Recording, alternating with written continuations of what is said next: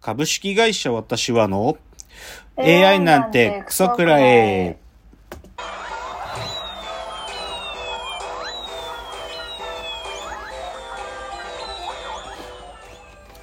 群馬が生んだ怪談時、株式会社私は社長の竹之内です。サブカル研修生4代目アシスタントの深谷です。えーこの番組は大喜利 AI を開発する株式会社私は社長の竹之内が AI のことなんかお構いなしに大好きなサブカルチャーについてサブカルリテラシーの低い社員に丁寧にレクチャー言い換えれば無理やり話し相手になってもらう番組です。ということで今日は117回ですけれどもはい。いや今日はねいろいろ紹介したいものが多いんですよ冒頭から。まあ今週のラジオエンタメライフなんだけど、はい。まあ、深谷さんはテレビがないんで、はいちょっとこれはもう見てないことは確定だと思うけど、あの、クレイジージャーニーっていう番組があってね、はい。あの、まっちゃんとか、小池栄子さんとか、バナナマンの設楽さんが、まあ出てて、はいただ別に彼らはスタジオで VTR を見るだけで、あのーもうやばい、世界中のやばいところに行く人たちが、その VTR と一緒にそれを紹介するっていう番組なんですよ。で、まあちょっとね、やらせとかがあって、番組が あの、終了になっちゃってたんだけど、1年半ぶりにちょっとスペシャルで復活して、すっげえやっぱ面白かった、クレイジージャーニーはへ。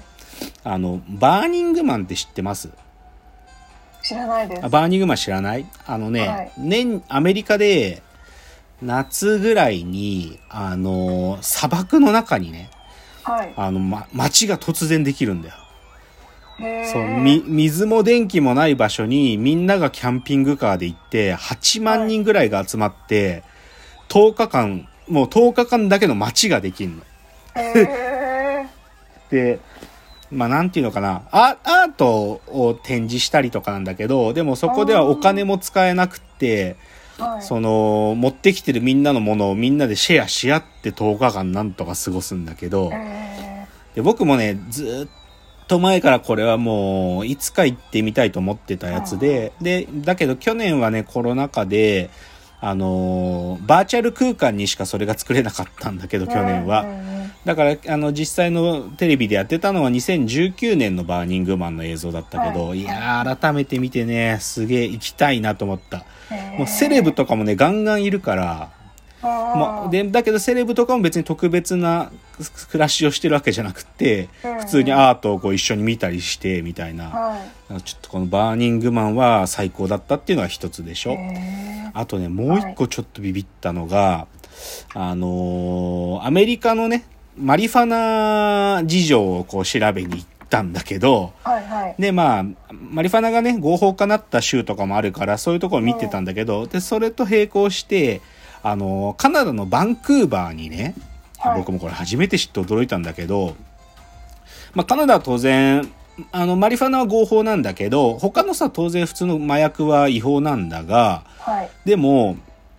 そのね、ある場所だったら、捕まらないで、麻薬が撃てるっていう、薬物使用室っていう、その場所だったら麻薬が撃っていいって場所があるんだって。で、なんでかっつうと、まあ、はい単純に言っちゃうと、もうね、しもう、撃ってバッタバタ死ぬから、撃ちすぎで。うんだったら、自分家とか、その、ホテルとかで撃たないで、この場所でもう過剰に撃つんだったら撃てと。そしたら、とりあえず死なさずには済むからっていうのがあって、それが薬物使用室っていう施設なんだって。で、それでさ、まあそれのオフィシャルな建物じゃは取材が行けなかったんだけど、民間が、民間というか NPO がやってる、そのテントシティっていうね、はい。その公園にあるテントで作られた薬物使用室っていうのがあって、それがさ、すごくて、バカバカ売ってんのよ、もう。で、一番僕ビビったのは、あの、前にも一回ね、あの、ネットフリックスのね、ドープっていう、あの、麻薬についてのドキュメンタリーシリーズがあるんだけど、はい。それの話した時に紹介したんだけど、カルフェンタニルっていう今、最強の麻薬があるのね。これ、はもうこれは、あの、象とか、サイを、ます、あの、眠らせるために使われる麻薬なんだけど、これを、ガン、ジャブジャブ打ってるやつがいて、そう、3本打ってたりするのよ、でもす。で、これはね、ヘロインのね、3、なんか2000倍ぐらいなんだよね、もう、強烈さが。だからもう1本打つ、致死量も、なんていうの、ほんのちょっと、でも死ぬんだけど、ジャブジャブってるやつがいて、ちょっと大丈夫かよと思ったけど、まあ、すご、すごかったっていうのが、クレイジージャーニー。次がね、これもね、ぜひ紹介したい。あのー日曜美術館っていう NHK でやってる、こう、アートを紹介する。で、これ今ね、NHK プラスっていう NHK のアプリでも今見れますし、5月30日にも再放送があるんだけど、あのー先週、この前の日曜日やってたね、あの、フランシス・ベーコンの秘密、バリージュールコレクションっていうのをやってたんですよ。うん。でね、僕はね、このベー、ベー、フランシス・ベーコンの絵って見たことあります？えー、哲学者の方じゃないですよ。あの、アーティストというか、あの、画家。まあ、20世紀、まあ、ある意味ピカソとかと一緒の、もう最重要の芸術家の一人ですけど、で、僕はね、この2000、あのー今、実はやってるんですよ、ベーコン展が。はいはい。なんだけど、僕はね、一番最初にベーコンの作品が直で見たのはね、2013年に、あの、東京の国立近代美術館でね、フランシス・ベーコン展をやってたんですよ、8年前。うん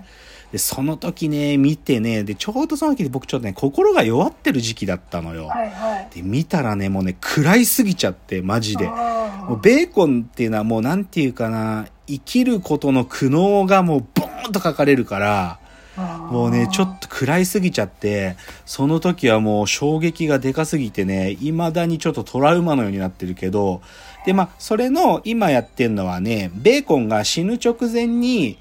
あの、バリー・ジュールっていう一番仲良くしてた友達にね、何個か絵をもう死ぬ前に渡してたのがあって、うんで、それはね、実はベーコンの今ま、なんていうのかな、絶対に存在しなかったって言われてた修行時代の絵とか、うんあのー絶対ドローイング描かないって言ってたドローイングの作品とかがあって、でもそれはね、ベーコンの、ある意味権利を管理してる団体は未だにそれがベーコンの絵だっていうことを認めてないんだよ。なんだけど間違いなくベーコンの絵なんだよ。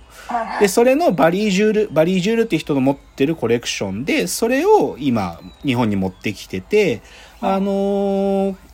3月までは神奈川県立なんちゃら美術館だったんだけど、今、あの、渋谷の小東美術館に来てるんだけど、うんこれが緊急事態宣言でずーっと閉館中なんよ、今。あうん、まあ少なくとも5月31まで閉館で言ってて、この期間、この美術展の期間も6月13までだから、ちょっと31からちゃんと空いてくんねえと見に行けねえじゃんと思って超困ってんだけど、ただ、あの、フランシス・ベーコンをちょっと久しぶりに見れるんで、ただ暗いすぎないように気をつけなきゃなって思ってますよ。ほんと暗いすぎちゃうから。っていうのがベーコンの話。日曜美術館でね、あの、見ると、ベーコンが何者かっていうのもわかるし、いいですよ。で、次ね、今日ね、紹介したい雑誌が3冊あって、はい。あのー今なんかね、偶然だけど、こう、雑誌ですごい雑誌が3冊、あの特集号がすごいっていうのが出てて、まずですね、このニュータイプっていうこのアニメ雑誌ですけど、これがエヴァンゲリオン特集なんですよ。再エヴァン、新エヴァンゲリオン劇場版特集で、これね、今ね、手に入んないの、これ。へもうね、い普通これ1000円ぐらいなんだけど、はいメルカリとかでもう1万円とかついてるの、これ。で、僕なんとかギリギリ2000円のタイミングで手に入れたんで、でもこれね、今僕穴が開くほど読んでますよ。超面白い。どうやってな、エヴァの最終章がえどう作られたかっていろんな人へのインタビューが載っててうん最高。次がね、これ、はいコマーシャルフォトという雑誌があるんですけど、コマーシャルフォトっていう、まあ、写真、映像とか写真家さんについての本なんだけど、これの今回の特集号が、奥山義行の映像世界っていう本で、これがさ、僕、奥山義義行っていう写真家も好きだし、彼の、あの、映像作品についてのいろいろが、インタビューが載ってて、あの、前も何回か紹介したけど、あの、小松菜奈が出てる、はいはいはい。あの、縦型のあの、ネバーヤングビーチのお別れの歌のミュージックビデオとか彼の作品なんだけど、それの、あのー作り方どうやって作ったかとかがで詳しく書いてあるんですよ。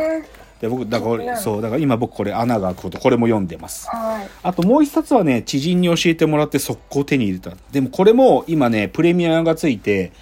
13あ1700円の方なんだけどはい。今その値段で買えない